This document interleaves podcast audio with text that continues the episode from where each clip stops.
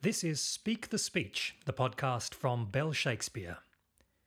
Bell Shakespeare would like to acknowledge that this episode was recorded and produced on the lands of the Gadigal and Wangal people of the Eora Nation, the traditional custodians of this land, and we pay our respects to their elders, past and present. Ah,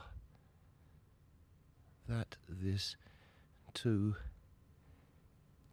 solid flesh would melt, thaw, and resolve itself into a dew, or that the everlasting had not fixed his cannon against self-slaughter. Oh, God. God. How weary, stale, flat, and unprofitable seem to me all the uses of this world. Fie on't now. Fie. 'Tis an unweeded garden that grows to seed things rank and gross in nature possess it merely. But it should come to this, but 2 months dead, nay, not so much, not two, so excellent a king, that was to this Hyperion, to a satyr, so loving to my mother that he might not beteem the winds of heaven visit her face too roughly. Heaven and earth must I remember. Why, she would hang on him, as if increase of appetite had grown by what it fed on, and yet within a month, let me not think on't frailty, thy name is woman, a little month, or ere those shoes were old with which she followed my poor father's body like Niobe, all tears, why, she, ah, God, a beast that wants discourse of reason would have mourned longer, married with my uncle. My father's brother, but no more like my father than I to Hercules, within a month, ere yet the salt of most unrighteous tears had left the flushing in her galled eyes, she married. Our most wicked speed to post with such dexterity to incestuous sheets, it is not, nor it cannot come to good, but break my heart, for I must hold my tongue.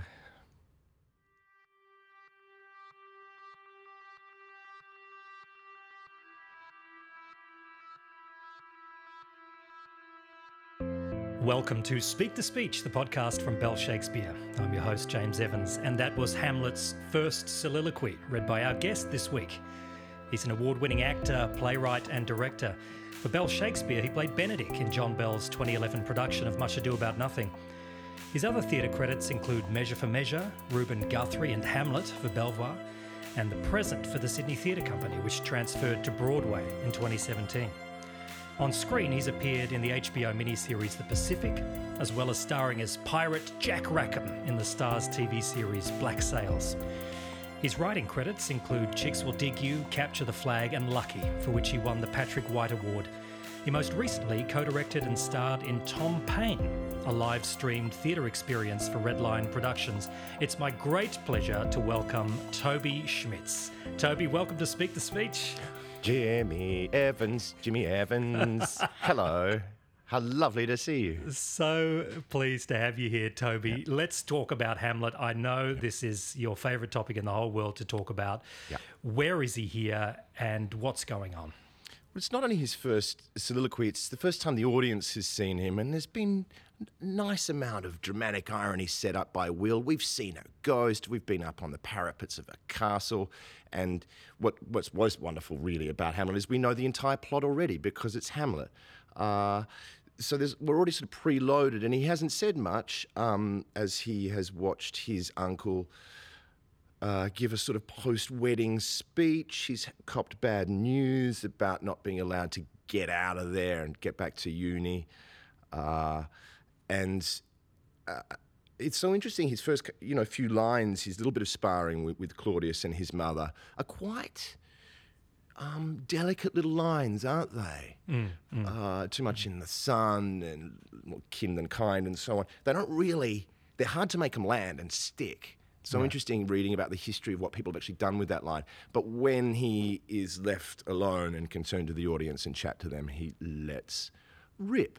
And many of the big themes of the play are established pretty fast. Generational problems, stuff about mum, a dangerous ability to blame females for things, decay, revenge, and the supernatural haven't come into it yet, but in a way the audience know that's coming and are watching someone prep to be a revenger. I also feel like Hamlet in this speech is testing the boundaries of language itself. You know, I love this line, how weary, stale, flat and unprofitable. There's 4 different adjectives there. It's almost like he can't quite entirely describe the world. He keeps reaching for a new word and a new word. That's right. And the audience is being trained in a way how to listen to an incredible mind. And although the other soliloquies are kind of just as incredible and dense, there's something particularly staccato about this one. A lot of half-thoughts that keep breaking. Right. The repetitions of month and married, and the repetition of, okay, brain, stop thinking about this, but here's another image anyway. And I've always adored it. I would have chosen what a piece of work is, man, if Leon hadn't. Who did an incredible job with it. I had no idea he could act. But you know, but that's the easy one, isn't it? I thought I'd go for a bit of verse and sort of flex. But I tend to think in half thoughts anyway, that I don't really speak in paragraphs.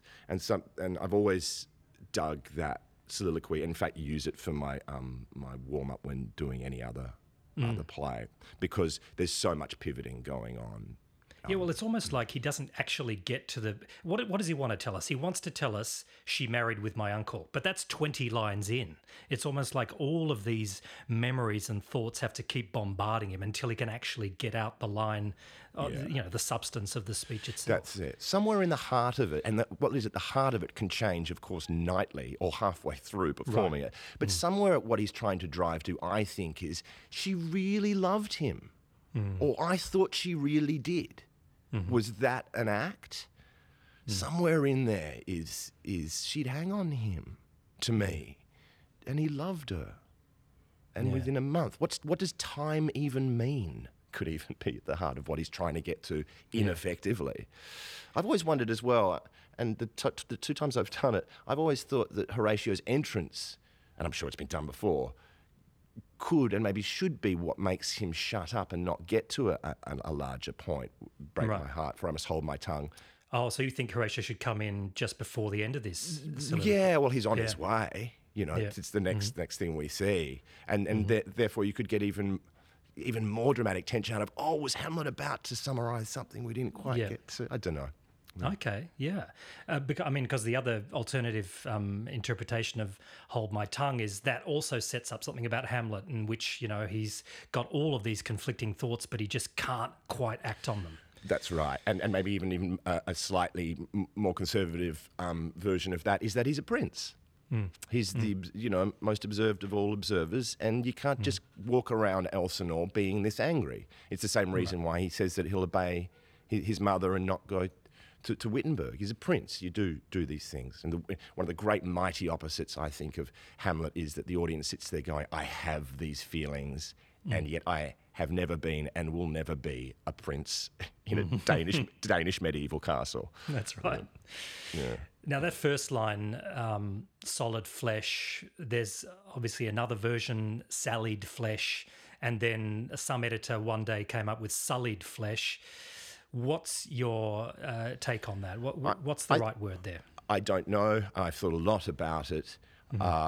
Very early on, solid comes into the picture. I think even by the Restoration, Betterton's having a crack at solid.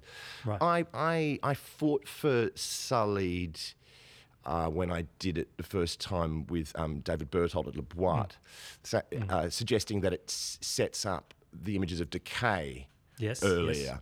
Yes. And his argument, and he's no slight Hamlet scholar, by the way. He knows the thing backwards and all the commentary. He made an argument for solid, saying, I hear you, Toby, but I think there's just that bit more juice in the following lines, which are about things not being solid. right. That there is already decay in things thawing and resolving. Right. So why not let's start with something a little easier for everyone and say solid. And I think he's right. Yeah, look, I think he is from an audience point of view, but I've also read a commentary that says solid is perhaps a little too simple for Shakespeare. Solid flesh melting, yeah, okay, we get it. Yeah, it's a very clear and simple image. Perhaps he's not too happy with having chosen such a simple word to begin with, hence his extrapolation and fury at his own brain's ability for the rest of the play. Why not start with something just two syllables of simple, you know? That's right. Toby, one of your great areas of expertise is understanding and knowing the whole breadth of history of Hamlet, how it's been played over the centuries. How does having that knowledge in your head affect the way that you approach this role? Isn't that too overwhelming? I think that the not knowing the full breadth of history is completely, you're right, but I think it's a relatively recent habit of not being obsessively scholarly about it. Yes, I'm a Hamlet nut, and the great thing about being a Hamlet nut or boffin is that many have come before you. So it's quite easy to stand on the shoulders of a lot of research. There's even wonderful little scraps of how we know Burbage played it. By the time of the Restoration, and definitely by the beginning of the 1800s, no, late 1700s, this play is so famous. It's a hit. It's a hit to begin with. 4 years after it premiered, it's being performed on a ship off Sierra Leone to distract the crew. You know, this thing is a hit. So by that period, there's a lot being written about it, down to what words people were stressing. The first actor to ever actually be quite kind to R&G, we know that soliloquy. For example, we know that for a good couple of hundred years after Burbage, actors and productions could not bring themselves to utter the incestuous sheet lines. It was too, not because of sexiness really, but because of its cruelty to his mother. It just did not fit the nobility of Hamlet. That's right. That says something not just about the productions, but the world at large at that time, holding a mirror up to what people could actually handle. So there's a lot has been written about it, and you can go as deep as you want. When Irving was doing it in his famously long run, in the 1800s, late 1800s, one of the critics said you could feel the audience, both in the stalls and the box, love him for having done his work. Wow. That every choice he made was in response to all the Hamlets that have come before. I happen to find it really fun too. And once you get into that kind of stuff, then you realise there's no choice you can make, really, that probably hasn't been done before, right.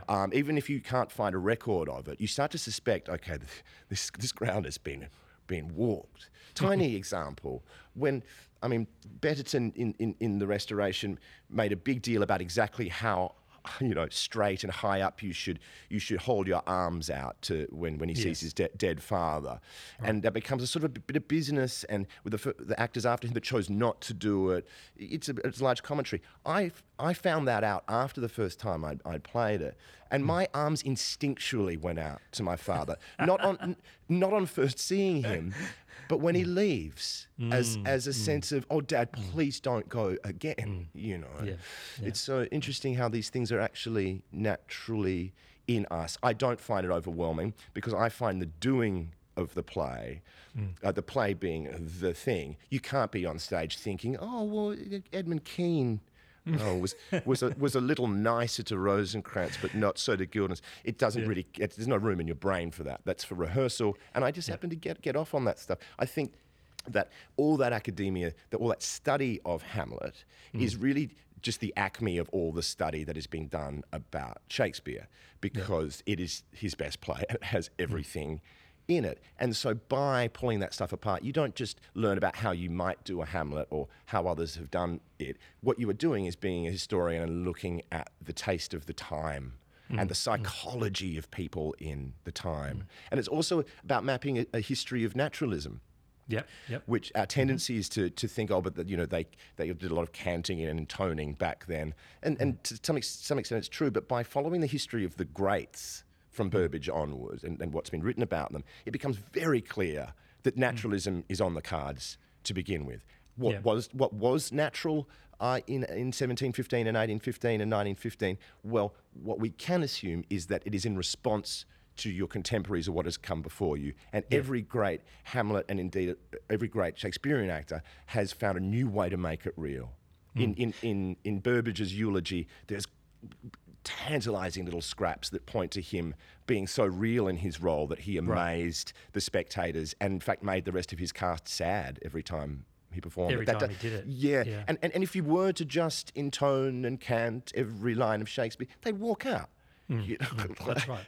Yeah. Even during Shakespeare's time, right? Of course they would. Of course they would. Right. And so then is, we haven't mentioned this before, the title of this podcast, Speak the Speech. Is that speech then Shakespeare's introduction of naturalism? Is that him saying this is now how we act? It's a very interesting question. I think that Hamlet's advice to the players, firstly, it's often cut. It was cut for hundreds of years. And then when it was put back in, it was always, when the greats did it, you can chart the history of that advice in what different actors did with it. Did they come on walking backwards? How familial is Hamlet with these players? How much of a prince is he an amateur actor? Is he an amateur director? Or is he a genius actor? I like to think he's a genius actor and an amateur director. Right. That I don't know. Not only, listener, did James and I attend the same drama school. We went to the same school together in Perth.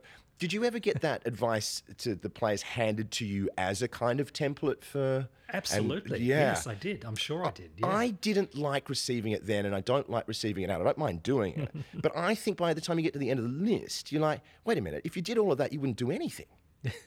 That's right. Not too much, not too little. No, and very much like Polonius's list of advice to Laertes, is that if you played it all for a gag of someone who can't stop giving advice, it becomes boring. You can't just have Ophelia and Laertes rolling their eyes at that entire list. Yes. And yet, if you make every single one of those bits of advice ring true, that gets its own kind of laborious sort of quality. It's some balance between artifice and nature. And I like to think that in some portrayal of advice to the players, Hamlet himself might run out of steam towards the end. Actually, I'm banging on here. Yeah, that's right. Probably, you do what you do. That's it. What I'm really doing is fanboying over you guys. That's it.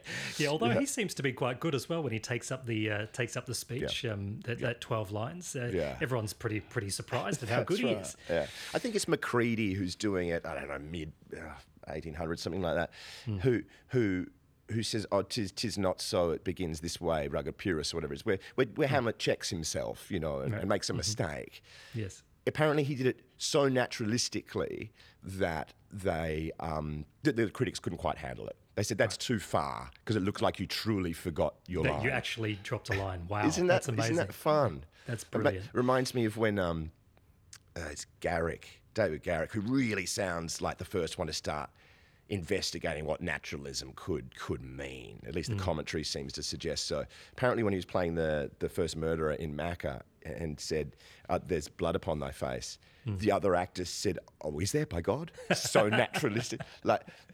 And so you can chart the journey of how acting evolves through the study of these things too, which is fascinating to an actor. Fantastic, because it's the same role, same words over the last 400 years. Yeah, that's right. You know, audiences love, and you and I have talked about this a bit, they love something original. They love the thrill of an original take on something. But the word original also initially meant I do it like the original, like Burbage. I've got the performance that he did and I'm recreating it. So what's the balance between recreating the great performances of the past and coming up with something entirely new? That is the question. The readiness is all. Right. You know, I think that is the grand balance. And even in tracking the history of criticism of the play, and criticism of theatre these days means a certain thing, but there's a big chunk in history where you'd get 30 crits for doing a Hamlet when acting and theatre was a venerated and important industry. And so you can really chart what people felt about that, the innovation versus whatever, you know. Yeah. I mean, there's people saying he doesn't knock the chair over in the closet scene like Betterton, and to my taste, that is a crime. Right, yes. Yeah. And didn't you say there were riots once? Where yeah, that's right. There's a couple of rival Hamlets going on. I think it's in New York, and like there's some bit of business where they just can't handle it. Edmund Kean, who sounds like another delicious adventurer into the world of being realer and realer, did some amazing innovative stuff. He's one of the first to really treat R&G as good chums and to be happy to see them. And yet his kissing of Ophelia's hand on leaving the nunnery scene is really just too much for people. Right. They just, no, it does, that makes no sense of the scene. But what you feel is Kean going, no, I'm trying to make sense of the scene. He does have love for her, and his mind's a whirling dervish, and the crowd loved it, and it's nearly standard practice for at some point in the nunnery scene now for a Hamlet to touch Ophelia in such a way that says, I'm sorry and I still love you, get away from me. You know what? You know? And that is one thing I particularly loved in your production at Belvoir, the relationship between Hamlet and Ophelia. I loved the comfort and love that Hamlet felt when she was around. And I think that's something you particularly worked on, because sometimes Hamlet can be very cruel and cold towards her, but your Hamlet wasn't that much. I think it's something that has to be solved and worked on by the production. Of course, how you cut Hamlet is really the first big question. It's why these days it really is a director's Hamlet before the actors, I think. Someone's got to do all that work, cut it, solve things. And one of them is, what do we do about Ophelia and the pre-relationship and the cruelty that she suffers in the play, let alone her mad scene where everyone just has to stand around and watch her going mad. One of the solves in the Belvoir production was that by nixing R&G, Rosencrantz, Guildenstern, and Horatio, and making them one sort of person, which is not that radical. You know, Irving cut R&G. I've always wanted to cut Horatio. Is that we started, the play actually started with me sitting on stage looking at my dead father as the audience came in.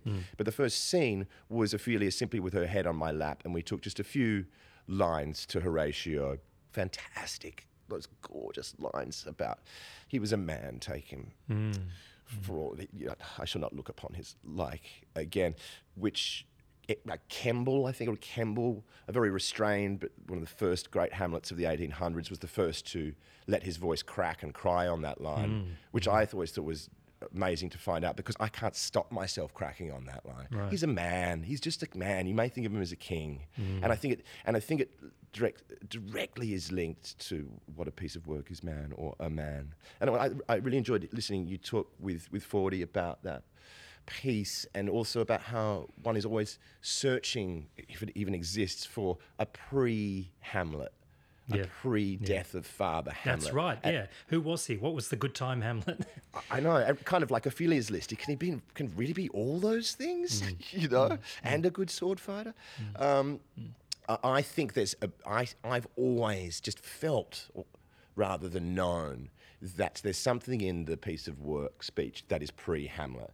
And I don't think it must necessarily be so that he was a party boy, or that his melancholia is newly arrived. I've always suspected that could have been part of his makeup from five, as he's banging around this cold Scando castle, you know. And then Hamlet's madness, and this is another thing I just loved about your performance. When you delivered that line, do you see nothing there? Do you remember that in the closet scene? It's so horrible. It was absolutely heartbreaking, because usually you see Hamlet kind of saying to his mum, come on, mum, you know, there he is. But for you, the way you did it was, I actually do see something, and that must mean that I am genuinely mad. It was a heartbreaking moment. That's right. And by cutting the parapet scene at the beginning, and Simon Stone's choice to weight it heavily in love for father and deep the madness of grief, it means that Hamlet wondering if he's losing his mind is there present from the first soliloquy. Yeah. He's telling himself, "What? I've got to stop thinking. I've got to stop my brain somehow," and he can't about my brains, you know. So yeah, I can't remember who it was. I think it's Irving is the first to break, do you see nothing and there Do you see nothing? There. Oh, yeah. You know, you can actually get a double whammy on that if you're bold enough to bust that line in half. Yeah. Now, you mentioned that at the start of the play, you were already on stage as the audience is coming in and in a state of distress, and your father is there. How do you prepare to climb that mountain every night? What is that process before you step on stage, Toby? Well, the great thing about being in there for 20, 30 minutes and not backstage making gags, with Nathan Lovejoy, is that it's quite a meditative process. Also, I found the doing of Hamlet always more energizing than enervating. I was always pretty tired by having to jump in the grave. I think there's a long history of that. But I'd be up for hours afterwards and itching to do it again. Yeah, right. Yeah. And so my prep, I felt, was always in making sure I'd had a good meal, warming up my body, and the months of rehearsal, indeed years of prep. That was my prep. What was wonderful about sitting there on stage as the audience came in was I was listening to a wonderful pianist play Erik Satie. Oh yes, in fact, yes. Yeah. My favourite, saddest piece of music in the world. Right. Yeah. And looking at beautiful stoic Anthony Phelan in a soft light, and just imagining myself in a kind of, I don't know, like you might have to at Buckingham Palace or something, if you Will or Harry at big events. You're just there, rock up half an hour early, there's a couple of caterers walking through, and you just sit there. I happened to be sitting there thinking, I must stop feeling sad about Dad. This happens. Claudius is right, death of fathers. We should all just get on with it. And then letting my eyes see Anthony sitting there. It was doing all the work. And yes, I started that Hamlet in a heightened state of grief and some mental instability. And I'm not the first to have done so. And I'm not, and many others have started somewhere completely else. But that was definitely the choice of that production. So my prep was simply to sit and think, which is kind of nice. Yeah. And for you, it's all about immersion in the circumstances of the play and the actors around you. You're not an actor who delves and taps into something personal. Is that right? I think that's right. I definitely tried to imagine loved ones passing away. I think it speaks to the fact that I haven't had too much tragedy in my life, but I don't find it as helpful as imagining that other actor over there not happening. I mean, in a certain way, maybe that, you know, there's better acting around the corner if one takes that choice. But or do you end up doing a Day Lewis and seeing your real father one night on stage? Yeah, I think that fleeing it's the dangerous. Industry. Yeah, that's right. I think it could be quite dangerous. Yeah, dangerous for some. I think that's it. I think there's a way in. For different people, there's different ways in, and I think they all have a large overlap. They're not radically different ways in. They are still using the mind and a sort of psychological, psychologically realistic response to fluid events.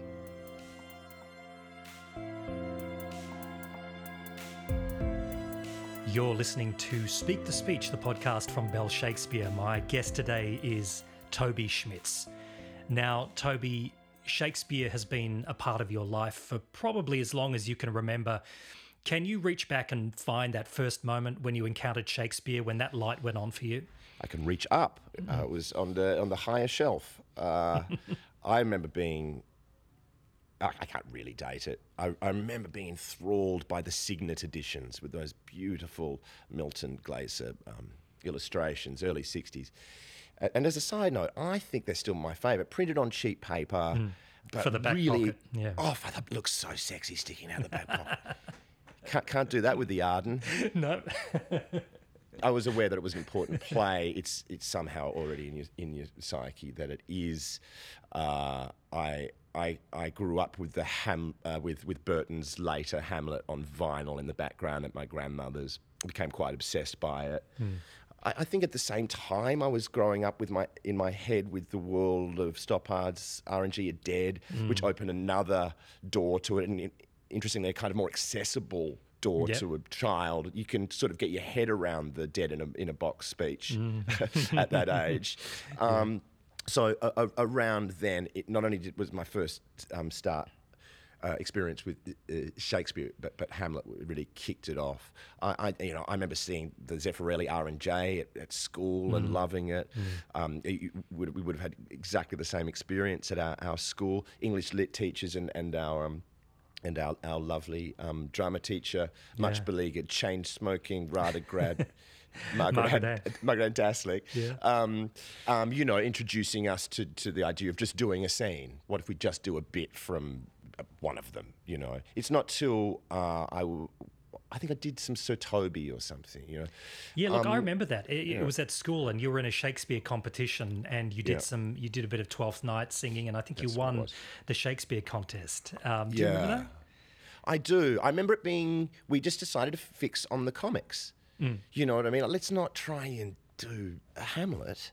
Like, let's get Grumio out. You know what I mean? Yeah. Let's honestly make some sight gags. And I held on to that. I remember kind of looking at the night auditions going, I'm not doing Hamlet. Yeah. I said, I'm going to do Trinculo. Oh, great. Yeah. You know what I mean? Yeah. So my first time I was in a full-length production was opposite your Caliban at University Dramatic Society in Perth, heady days. Was that your first full-length Shakespeare? Yeah. Wow. Now, I have great memories of that production. I'm not sure what I did as Caliban. That was that was probably pretty dodgy. But your Trinculo trembling under the blanket, I think, is one of my favourite moments. Stargaze, you were under there with me. Yeah, that's right. That's what we did. We just trembled under a blanket together. Yeah. Psychax. Yeah, I remember just insisting on wearing a life jacket for the entire play. Sure, I think that was my main character. Sure. And then Toby. Now, you obviously did Rosencrantz and Guildenstern Are Dead famously for the Sydney Theatre Company with our dear mate Tim Minchin. Yeah. But, at uni, Toby, we were supposed to be in Rosencrantz and Guildenstern Are Dead together. I played Guildenstern, you were supposed to play Rosencrantz, and then all of a sudden you got demoted to Hamlet. And, James is saying like that as if it's a grand mystery to him. It may have something to do with the fact that I was dating the director and then wasn't. Right, yes. Yeah, that was casting worked. That's right. My first Hamlet, and I threw myself into it. I thought, I'm going to do Hamlet. I taped my back up to rid myself of my stoop. I dyed my hair blonde. Yes. I think I went and sourced my own sable doublet.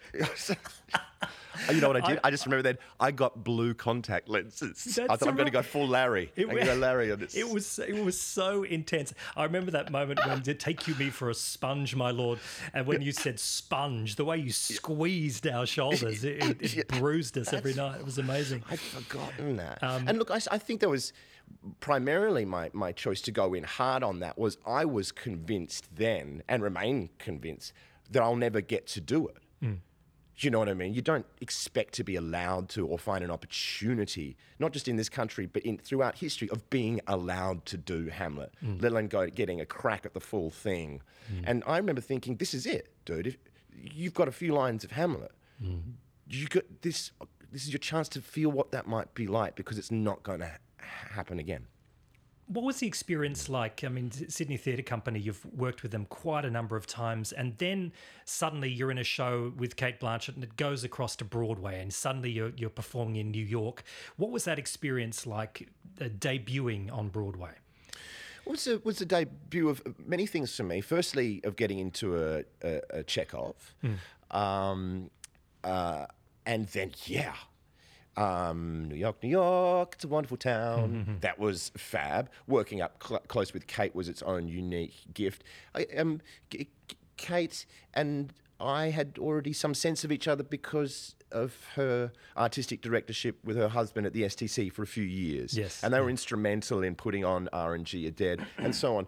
So a sense of the incredible Kate Blanchett as an actress and a person I had some prior experience with. But there was, I was in Williamsburg and catching two subways to come up in Times Square with snow on it. Amazing. And walk to the theatre each night. I tell you, we did it at the Ethel Barrymore Theatre, and there was a sort of laneway, sort of slightly enclosed laneway on the way to the stage door, but off the street.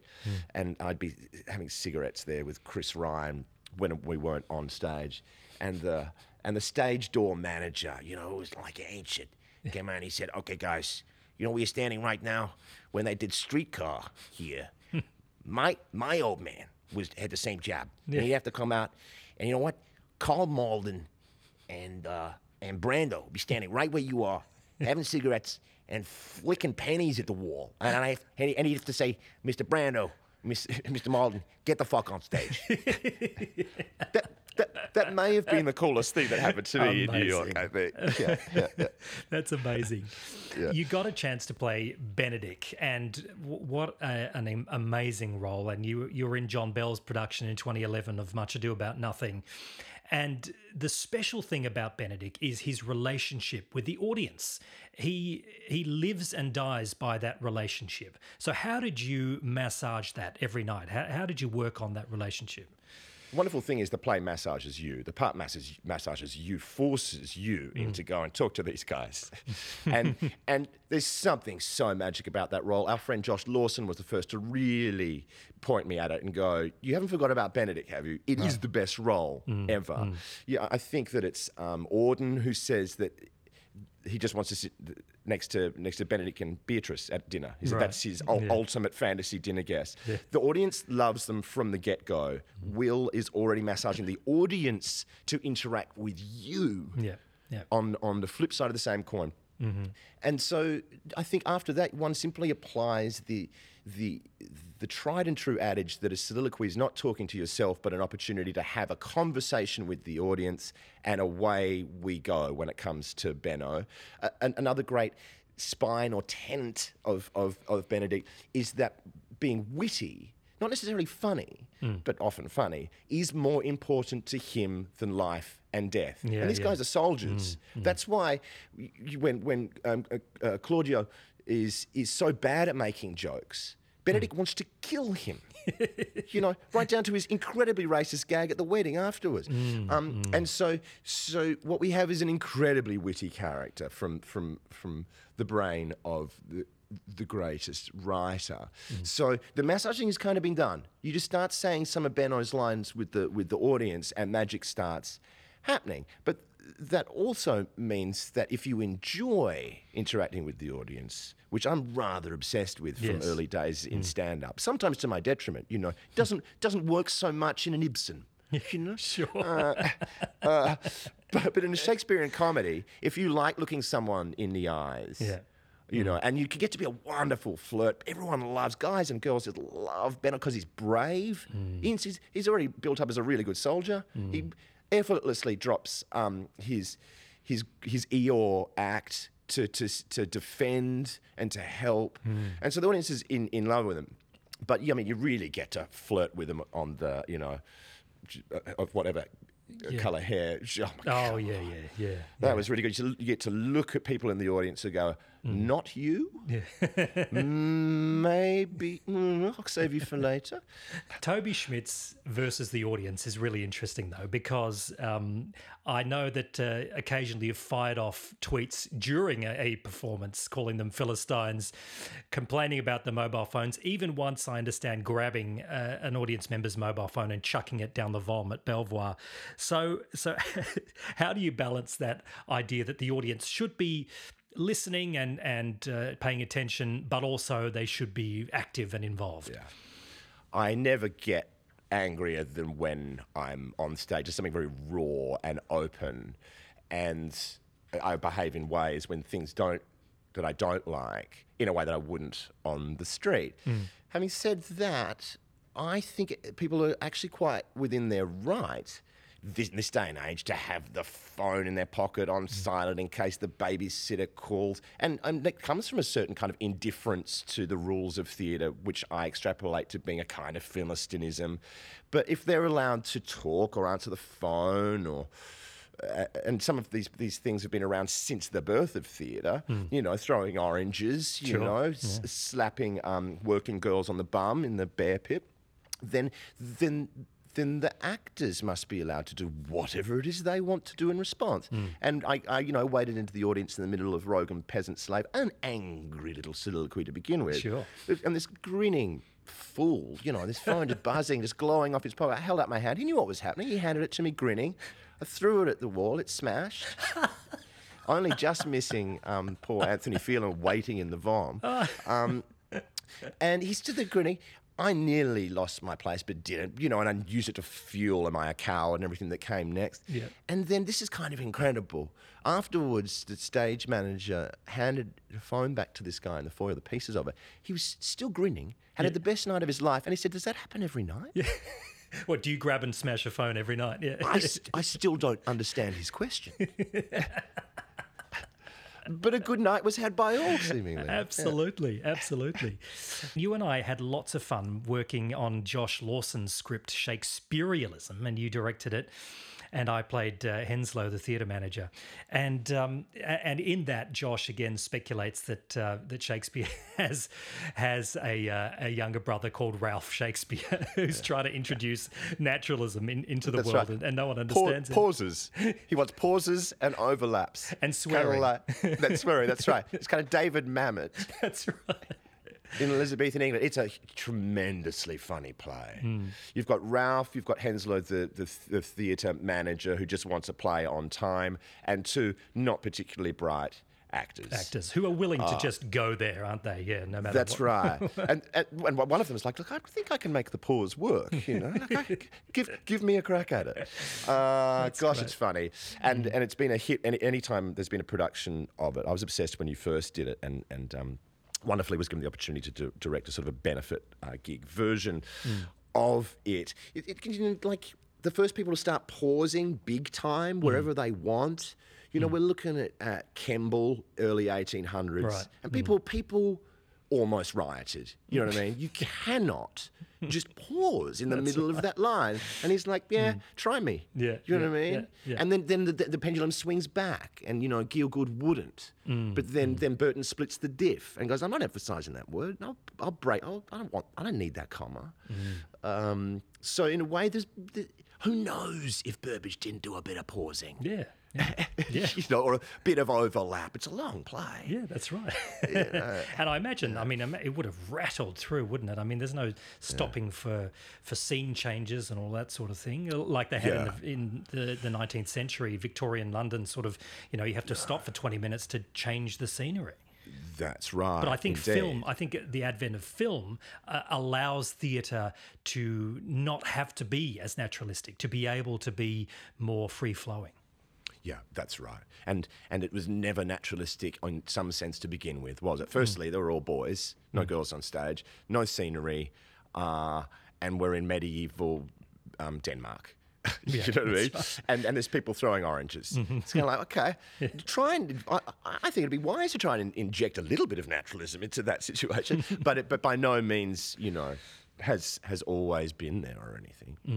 It's artifice. You're on stage. I always think it's interesting on stage. You train yourself not to think about it. It comes naturally. But you don't face the back. Your hips instinctively face the audience. Yep. Already you're kind of like doing the most unnatural thing in the world, and that's only facing one direction your entire life. That's right. That's right, yeah. And then take it from there. As opposed to obviously on screen, and Toby, you've had a lot of experience on screen as well, and I just want to... mention Black Sails, because your character of Rackham the pirate, you know, again, relishes language in what I would describe as a very Shakespearean way. I don't think that's an accident. No. The character I played on Black Sails was an erudite, talky, thinking pirate, not very butch, and it's an opportunity to cram quite a lot of exposition into me as well. Right. Well, don't you know, if we don't get this gold, that other pirate's going to come here before the redcoats find out that we actually hid it from the Spanish to get to the blah. You know, I can sort of do it all on one breath. So that was happening. But that whole TV show is electrifyingly dense with verbose characters, and that was, you know, set in 1715. People did speak with larger vocabularies then. Yeah. That working class, even illiterate people could recite reams of poetry. Often Shakespeare. People talked different back then, and my character, being sort of witty and a fast talker, got great slabs of it. I mean, I think there's a German tourist who comes to watch Garrick do Hamlet, so mid-1700s. By this point, he notes in his diary, the audience, no matter whether they're hoi polloi or you know, richies, they know every soliloquy as well as the Lord's Prayer. That is startling about Shakespeare, that's startling about Hamlet, but it also shows that there is a period in history where our vocabularies were bigger and we were more capable of speaking in longer, stretching, arcing thoughts that had cul-de-sacs of other little thoughts in them all on one breath. Now, as opposed to that, now we have the final five, where I need some very quick and short thoughts from you, Toby, right, before we wrap it up. The final five quick questions, Toby. Number one, as an actor, do you like to be the lover or the villain? Oh, come on. There's not a... You can't do the lover without putting a bit of villain. You can't put a villain without... I'm the villain. Yes, okay, good. I know 40 said lover, and I really tried to make myself think of course, the villain. No. Hey, what do you think is your most underrated Shakespeare play? Coriolanus at the moment, only because I think I'm reading it. I think I was reading something else, I'd be thinking it was that. I think it's so ripe for the times. I think it's quite incredible. And I've got so obsessed with it recently. Interesting, Toby Stevens, who played Captain Flint, wonderful classical actor, put me onto Coriolanus, and it was like Josh did with Ben. I was like, don't forget about this man. This is for our times, and it really is. So, yeah, that one at the moment. Great. Who's your favourite actor you've never worked with, Toby, who you'd love to work with? Well, you're off the list. I've struck you. You're all good. Will, can you say dead people? Yeah, go on. Will did some acting. Yeah. If it was just to hang out with Will effing Shakespeare, I'd like to play, I don't know, Osric to his ghost, you know, something. Brilliant. Yeah. Brilliant. What's your dream Shakespeare role, Toby, you haven't played yet? Oh, Macca, both Maccas. Yep. Lady, all three, Macduff. Yep. Bottom, Hotspur, Juliet, Friar Lawrence. Yep. Claudio in Measure, Claudio in... in Much Ado... I don't know, gun to my head, deserty island stuff, probably Iago. Yeah, Othello. Right. Iago. Right. And finally, Toby, if you weren't an actor or a writer, what would you be doing? I can't remember who responded to this question with this answer. I think it was Patrick Stewart. I could be completely wrong there. But he said in all seriousness, I'd still be an actor. And I don't mean that to sound flip. I mean it. If I wasn't an actor, I'd still be an actor. I really believe everyone is. I'm firmly on Brando's side. And if you haven't seen his interview with Dick Cavett on YouTube, do. He makes the best case for saying, no, we all are. And Gavett's like, I couldn't do what you do. And Brando's like, yeah, you could, I promise. Really? How is that? God, what Brando does it much better, much more sexily and scarier than I do it. But I always suspected that, and it wasn't until I was thinking backstage in my 30s doing something that I watched that clip and went, I now thoroughly believe that everyone's an actor, and that is as primary and instinctual ability in all of us as hunting and gathering and reproducing. That the storytelling aspect has been there right from the beginning, and that it comes in lots of different guises, of course, whether you're just telling a white lie about what you did on Saturday night, or you're genuinely working up tears to try and make the parking inspector not give you a fine, right up to winning an Oscar or playing Hamlet. That all comes from the same place for me. The instinct is there for every human being. The roles we play, all the world's a stage, and so on. Toby, It has been an absolute pleasure. Thank you so much for joining me today on Speak the Speech. What a joy, Jimmy. Thank you so much. And I'm really enjoying this podcast, I have to say. This is your gig, man. You are wonderful at this. You're mellifluous. You're modest about the fact that you know all the plays backwards, but you still do. You have access. You have this wonderful team here at Bell. I wish the podcast luck, and I think it's such a great resource internationally for these times. Go for it. Toby, thank you so much. You're very kind. Bell Shakespeare is Australia's national Shakespeare company. We perform in theatres and schools in every state and territory. If you'd like to support our work or to learn more about what we do, please visit bellshakespeare.com.au. Speak the Speech is produced by Bell Shakespeare and edited by Camillo Zanoni. Be sure to follow @Bell Shakespeare on social media, and don't forget to subscribe, rate and review the Speak the Speech podcast through your listening platform.